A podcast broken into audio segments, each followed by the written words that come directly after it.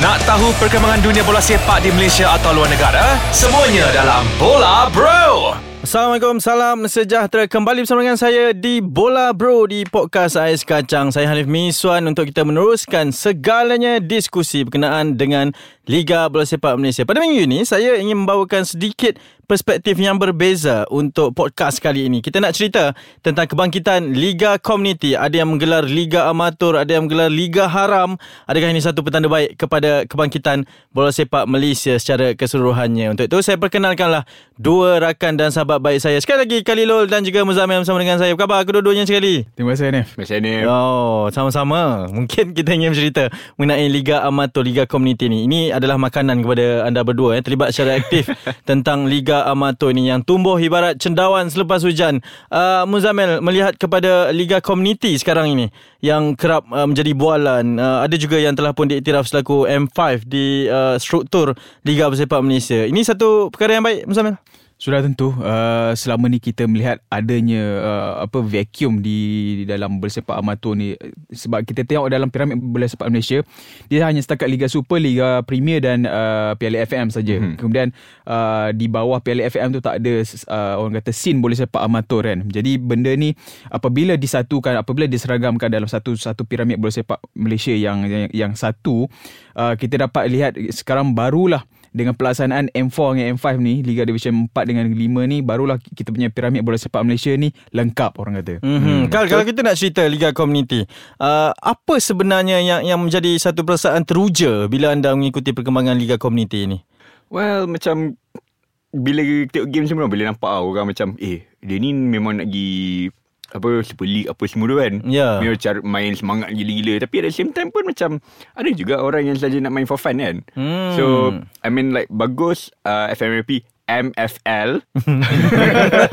uh, apa MFL uh, itirafkan the liga-liga semua ni sebab at least macam eh, bagi pathway kepada orang yang memang nak jadi kompetitif ah. Ya. And bagi orang yang saja nak main for fun, main for fun. Hmm. Tapi selain daripada pemain tadi kan, hmm. uh, ada juga uh, saya berpendapat apa Liga Amatur ni boleh jadi satu platform juga untuk uh, orang yang uh, beraspirasi untuk menjadi referee, Yes, untuk menjadi uh, pengurusan pasukan, untuk menjadi fotografer, Hmm. betul, untuk menjadi apa-apa saja dalam kejayaan bola sepak ni. Kalau nak praktis, tak boleh praktis kat profesional terus kan. Jadi Ah. kita praktis dengan uh, dalam le- level Liga Amatur dulu. Ya, saya nak tambah pegawai media yang baik juga boleh Yeah. didapati di Liga-Liga Amatur ni. Tetapi saya nak bercerita kerana saya juga kadang-kadang terlibat dalam scene Liga Amatur, Liga Community ini.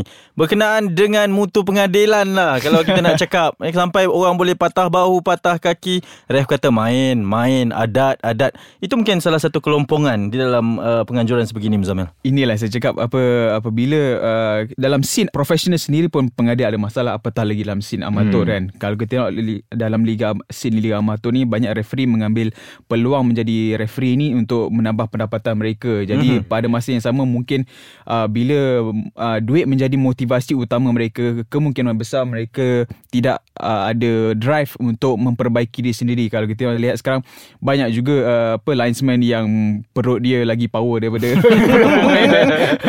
Dan kadang-kadang- tak cergas. No, correct, uh, you're, you're right on that point. Tapi at the same time pun ada juga yang referee nak mencarikan ilmu untuk, you know, macam kita sebagai player lah, kita nak practice punya passing. Dia pun yeah, nak betul. pra- practice dia punya decision making. Ya. Yelah, out of, kita kena tengok lah, kalau referee tu, referee sama, out of, kita kena bagilah macam matematik lah, macam average 25. Ya. Okay. Kalau majority dia buat benda yang salah tu, then there's something wrong lah. Hmm. Ya. Tapi, tapi dia punya, uh, apa, errors dia minimal tu memang tu referee yang berkualiti lah. Mhm. Uh, tapi to get to that point you have to make a lot of mistake. Ya, tapi itulah mistik-mistik tu kerap berlaku pada game yang saya main. so ini tak boleh jadi, ini tak boleh jadi. Okey, mungkin kalau kita nak bercerita mengenai kebangkitan uh, Liga uh, Community, Liga Amatur ini. Anda juga terlibat dengan Selangor Champions League. Ya. Uh, yang sekarang ini telah pun uh, semakin dinaik taraf, semakin diiktiraf juga. Uh, anda melihat ada potensi-potensi dari bakat-bakat di persaingan sebegini, Muzamil? Uh, dari segi pemain, dari segi pemain ada uh, kalau kita lihat pada musim lepas kita berjaya mengketengahkan uh, pemain-pemain seperti Haidar Abdul Halim Oh, yes. uh, kemudian kita dapat lihat seperti Adil Zulkafli Hmm. pemain-pemain uh, lagi amatur tetapi boleh bersaing yang saya rasa boleh diketengahkan uh, ke peringkat profesional uh, saya berpendapat perlunya ada jaringan simbiotik yang antara pasukan profesional dengan pasukan amatur ni supaya pemain-pemain daripada scene Liga Amatur ni boleh mendapat peluang merasa bermain dalam uh, ataupun berlatih dalam uh, dalam scene profesional ni kan. Ya. Macam uh, football manager lah kan bila kau make club ada feeder club. Ya betul. Hmm. Dan simbiotik itu yang sebenarnya Kalau siapa tak tahu Boleh google lah. Google. Apa maksud simbiotik tu? Setiap, Kita setiap episod kita ada satu perkataan kita baru. ada ayat-ayat dia yang terbaik Okay. Okey kita nak google kejap. Kita nak berhenti rehat seketika Kerana selepas ni Saya nak bertanyakan Mengenai peluang mereka Di dalam dunia yang nyata. Kerana baru-baru ini Kedua-dua pasukan yang melangkah jauh di PLFA Kena bantai 7-0 Itu kita simpan. Kita jumpa lagi selepas ini. Jangan ke mana-mana Kembali di Bola Bro untuk episod kali ini kita bawakan bagaimana kebangkitan Liga Komuniti, Liga Amatur, Liga Haram di dalam menyumbang kepada senario bola sepak Malaysia. Muzamil, uh, baru-baru ini uh, MFL ataupun dulunya FMLP telah pun membenarkan uh, pasukan-pasukan amatur ni untuk beraksi di persaingan PLFA. Ada yang maju sehingga ke pusingan kedua tetapi kedua-dua pasukan yang maju tu tewas tujuh kosong tuan-tuan dan puan-puan. tujuh kosong kepada pasukan-pasukan profesional.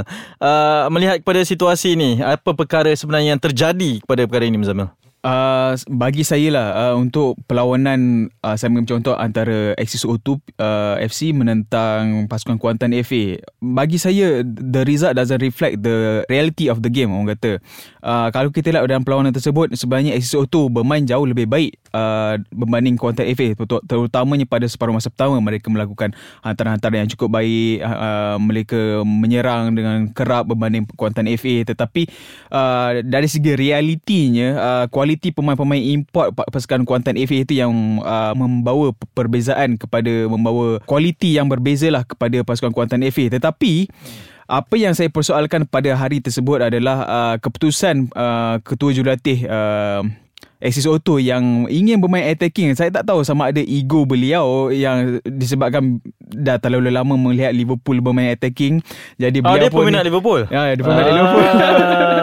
Jadi- Patutlah kena 7-0 Okay Jadi dia mungkin nak emulate uh, falsafah bola sepak Jurgen Klopp tu dalam pasukan bola sepak mereka. Jadi saya saya tak saya tak berapa setuju. lah. Saya saya lagi prefer tengok beliau uh, untuk bersifat pragmatik kan uh, untuk orang kata tak perlulah sampai parking bus tapi sekurang-kurangnya merangka taktikal supaya pasukannya tidaklah dibelasah sampai 7-0. Ya, tak salah jadi Mourinho sekali-sekala Ya. kan. Jumpa dengan tim ada empat import tu. Ya. Kan uh, anda berada di sana. Macam mana? Alah, diorang yang diimport boleh lah.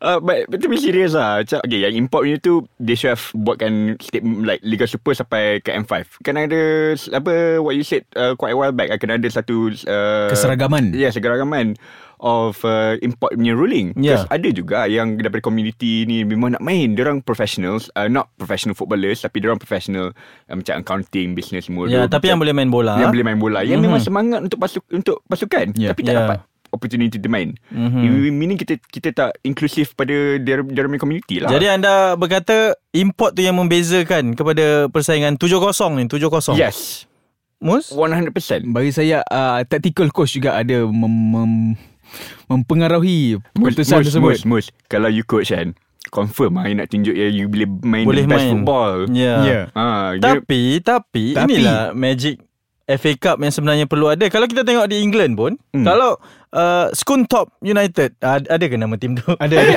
Lawan lawan Manchester United, dia akan slow down, tone down a bit, tidak akan pergi sangat Yeah. agresif, betul uh, It, Sorry apa masa uh, Leeds United lawan apa masa Leeds United jumpa kat uh, kat Manchester United Old Trafford dia play good football. It's Leeds United.